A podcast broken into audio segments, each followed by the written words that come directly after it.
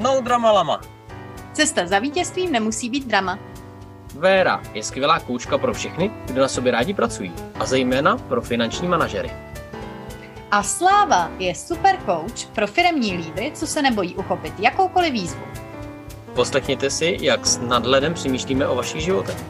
A spolu pro vás pro pobavení spojujeme zdánlivě nesouvisející témata, jako osobní rozvoj, pohádky, finance, IT, leadership, koníčky, motokros, zvířátka. Vero, ať nám posluchače nevyděsí hned na začátku. Pojďme pěkně postupně.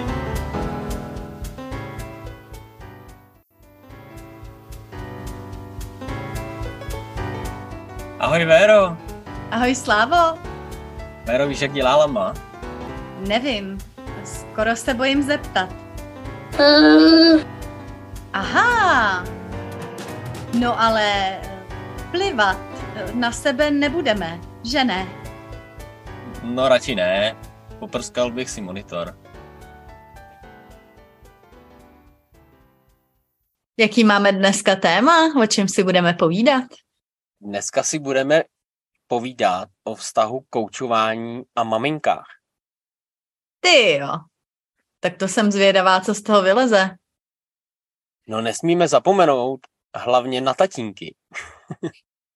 Přiznám se, že na ty jsme asi zapomněli hned v úvodu. Já bych asi vysvětlila, co vlastně máme dnešním dílem na mysli. Jedná se o díl s názvem Jsem tvůj kouč a ne tvoje maminka. Každý si totiž představí trochu něco jiného, když se řekne koučování a coaching. Někdo si představí koučování někde v gymu, někde v tělocvičně s nějakým trenérem, který nám zvyšuje fyzickou kondici a zároveň nás koučuje na to, abychom se lépe stravovali. Ale když se řekne osobní kouč, tak často spousta lidí má trošku jinou představu. Často je ta představa taková, že jsme spíš právě někdo jako maminka. Můžeš to, Slávo, trošku víc rozvést, ať nemluvím pořád jenom já. No jasně, já mám takovou jako krásnou představu o kouči a kouči. Kouče, jak jsi řekla, kouče v posilovně si prostě představíme, buď to nás bičuje, má nějaký seznam úkolů, má seznam cviků, podle kterého jedeme a počet opakování.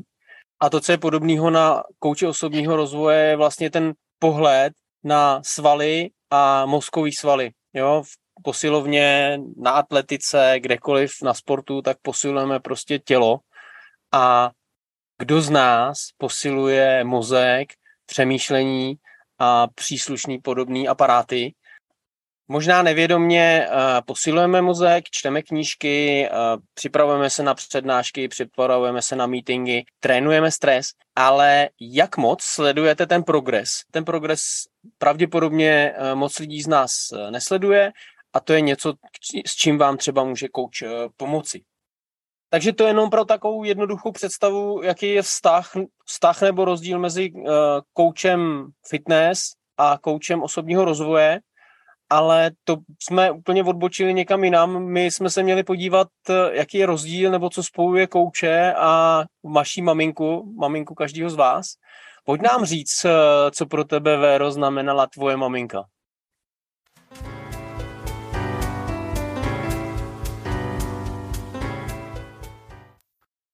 Když to převedu na svoji osobní zkušenost, tak moje maminka ve chvíli, kdy jsem začala chodit do školy, když jsem vlastně vylezla ze školky, tak byla právě daleko víc podobná tomu trenérovi osobnímu, i když to byl spíš osobní trenér, který za mě kontroloval, jestli mám v pořádku všechny svoje povinnosti, který kontroloval, jakým způsobem se učím a tak dále.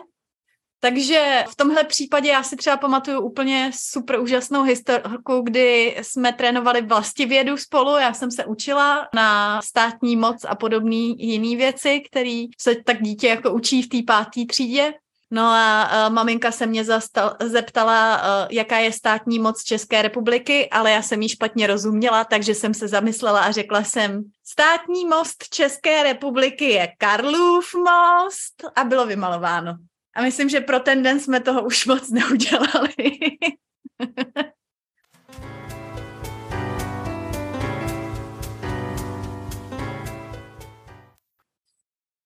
tudíž maminka nám může dávat nějaké rady a zkušenosti, které vycházejí z toho, jakým způsobem se věci děly, když ona chodila do školy, i když tyhle zkušenosti jsou nepřenositelné, takže se nemůžou vždycky shodovat s tím, jak to zažíváme my, protože naše učitelky a učitelé nejsou vždycky ti stejní, jako zažila třeba maminka nebo tatínek, jako zažili naši rodiče. Zároveň maminka často drží ten bič nad hlavou a dokope tě k tomu, co je potřeba udělat, to znamená domácí úkoly a příprava věcí do školy, tašku a tak dále. To může ale taky přerůst v takového toho helikopter parent, tomu vrtulníkovému rodiči, nevím, jestli se to takhle dá úplně přeneseně říct. Rodič má naprosto jasnou představu o tom, co je pro jeho dítě nejlepší, ať už se to týká jeho osobních vztahů se spolužákama, případně s kamarádama, a nebo ať už se to týká školy, kariéry a tak dále. Takže tohle vlastně může být role maminky v dospívání, když člověk začíná vlastně chodit do školy a začíná objevovat svět kolem sebe. Chceš k tomu něco dodat, Slávo? Já bych doplnil, že to je nejenom role maminky, ale i toho tatínka, myslíme taky na mužskou část populace. A hlavně bych doplnil, že je to ta část, kdy nám rodiče tuhle sílu dávají třeba někdy mezi 7. rokem až 12. rokem a tam to potřebujeme, tam ještě nemáme úplně samo od sebe vyvinutou tu vnitřní sílu, která nás vede, která nás motivuje dělat věci a tak dál. Ale kde by se to vlastně mělo zastavit, tak jak to říkáš ty, že helikopter parent je nějaký rodič, který nám jako velice omezuje svobodu, možná klidně bych použil slova našeho sabotéra, kontrolora, kdy možná i to dítě se klidně může cítit jako pod kontrolou. Proč se vám dítě vzteká? Že by bylo pod kontrolou. A z těchto těch režimů, kdy to dítě si zvykne, jo, tak mamka za mě hlídá úkoly, jo, tak mamka mě bičuje do těch úkolů, tak třeba bych se snažil ty úkoly jako dělat sám od sebe. A to je, kdy jako v tom pozdějším věku nebo v tom pozdějším dorůstání tu sílu už musíme nacházet sami u sebe. Musíme sami jít, opravdu bych použil klidně to slovo musíme. Musíme sami se vybičovat k tomu studovat, musíme sami najít tu vnitřní motivaci k tomu, proč studovat a mít včas úkoly a mít pořádek ve studiu a tak dál. Tolik k našemu růstu s rodiči.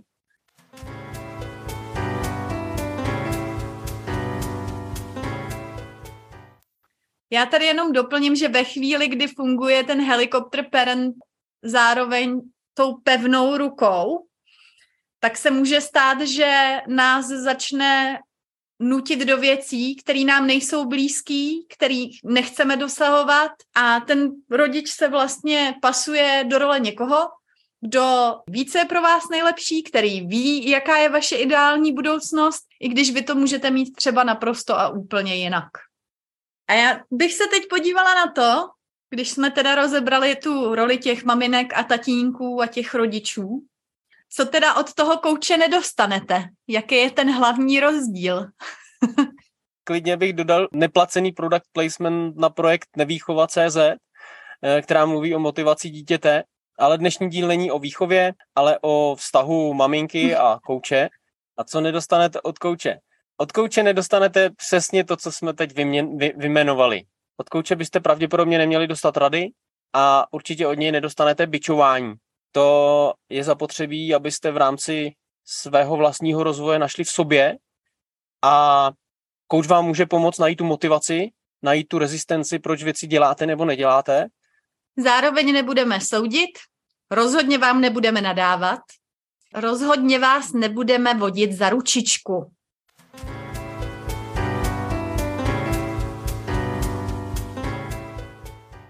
To znamená... Ani za levou... Ani za levou ručičku? Ani za pravou, ani za levou, ani za hodinovou, ani za minutovku, ani za vteřinovku. Za ručičky nevodíme. Já tady uvedu příklad z praxe, kdy jsem s klientem seděla na koučovací hodině a rozebrali jsme spoustu věcí a klient stále nemohl přijít na to, jak by mu nejlíp vyhovovalo vykonávat určitou aktivitu. A podíval se na mě a říká mi, a tak to vymysli za mě, ne? A v tu chvíli byla jenom jedna jasná odpověď, kterou jsem mu mohla dát. Já to ale za tebe vymyslet nemůžu. Já nevím, co by ti vyhovovalo nejlíp. Ty seš ten jediný člověk, který je se sebou 24 hodin denně, 7 dní v týdnu, a to i když spíš. Tím pádem já rozhodně nemůžu rozhodovat o tom, co by pro tebe bylo nejlepší v téhle situaci dělat. Což se neúplně každému dobře poslouchá, nicméně je to tak. My nemůžeme za vás vymyslet něco, co nevíme, jaký pro vás bude mít efekt. Na druhou stranu můžeme zase potěšit naše posluchače v tom, že je sice nebudeme bičovat a nebudeme jim jako hladit ručičky a záda, ale najdeme třeba tu snazší cestu, že občas si klienti vůbec neuvědomují, že volí tu těžší, horší cestu. Tak jak by řekl Cimrman, vybrali si tu horší za to delší cestu a ve skutečnosti třeba jenom jednoduchá krátká konverzace vám může urychlit cestu k cíli o dny, týdny, v těch případech možná i roky. Mm-hmm.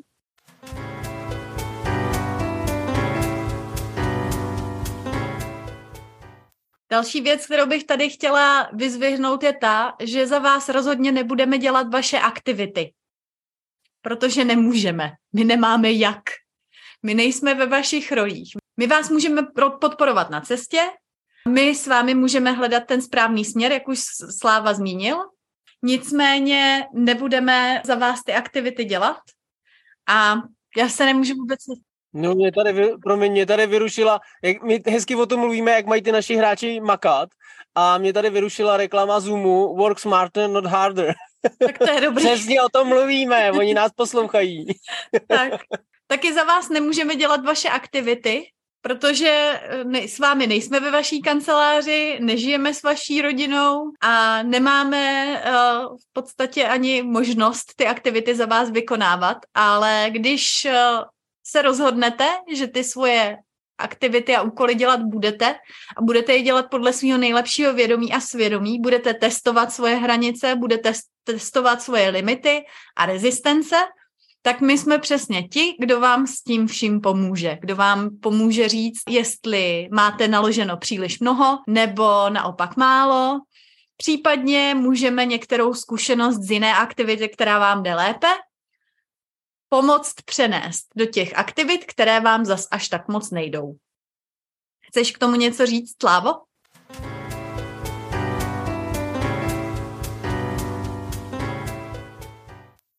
Já to ještě trošku přerámuju. V podstatě koučování pomůže najít tu radost překonávání překážek, které máme v každodenním životě. Možná můžeme prostě dát svým klientům nějakou podporu v době, kdy to potřebují. A zase v době, kdy třeba jako jíme zleniví nebo zpomalí, tak je můžeme dát, tak můžeme pro ně být na té straně té výzvy. A v podstatě, co pomůže, co naše klienty posouvá, je potom větší iniciativa, je tam vyšší motivace a zároveň se zvyšují ty dovednosti, které v té konkrétní chvíli zrovna potřebujete. Přesně tak. A tohle je něco, co pro vás maminka ani tatínek úplně udělat nemůžou. Sami si možná pamatujete a máte v hlavě myšlenky na to, jak to vypadalo, když jste si nesplnili svoje povinnosti, věty typu nebuď línej a padej dělat, což většinou nevzbudí příliš velkou radost ani motivaci, naopak je tam potom daleko větší rezistence, o radosti se nedá mluvit skoro vůbec. No a jak už Sláva zmínil předtím, možná to bude nějaký stimul, aby nepřišly případné tělesné nebo jiné tresty v rámci domácího vězení, zákaz telefonu, zákaz hraní videoher a tak podobně, nebo na počítači, že? A tak dále. Nicméně to není úplně ideální motivace, kterou člověk asi potřebuje v tu chvíli. Tudíž my jako kouči se naopak budeme snažit zjistit s vámi, co jste udělali doteď, jakým způsobem vám to fungovalo a co z toho vám třeba opravdu fungovalo a dá se to přenést dál, jak už jsme se o tom bavili před chvílí. Zároveň reakce kouče většinou na to, že tu aktivitu nevykonáváte, nebude taková, jako že je žišmarja, my tady nemáme žádný výsledky, ale spíš se zkusíme podívat na to, čím to tedy vlastně je, že se vám ta aktivita nedaří. Zároveň, jak už mluvil Sláva o té výzvě, vám můžeme říct, tak to pojďme vymyslet, to vůbec nevadí. Pojďme se na to podívat víc do hloubky a zjistit, co se se situací dá dělat. No a většinou takováhle reakce asi způsobí daleko větší motivaci, větší radost a hlavně v tu chvíli máte vedle sebe parťáka a ne někoho, kdo vás kontroluje. Máte vedle sebe člověka, na kterého se můžete obrátit, máte vedle sebe člověka, který vás nesoudí a zároveň je s vámi minimálně po tu 1 hodinu týdně, kdy s tím koučem sedíte, na jedné lodi. A to si myslím, že je velká výhoda.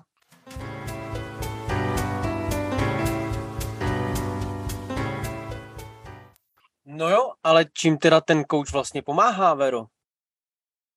Kouč doplňuje roli, kterou blízcí často doplňovat nemůžou.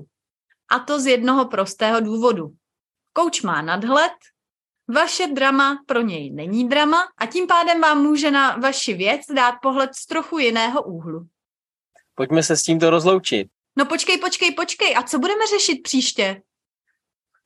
Příště se podíváme, co je to ta podpora a výzva a proč jsou na opačných stranách. Tak to zní dobře. Budu se těšit. Tak čau. Ahoj. A na co se podíváme v dalším díle? Lama nám to poví. Rozuměla jsi tomu, Vero? No, asi se necháme překvapit. Tak ahoj.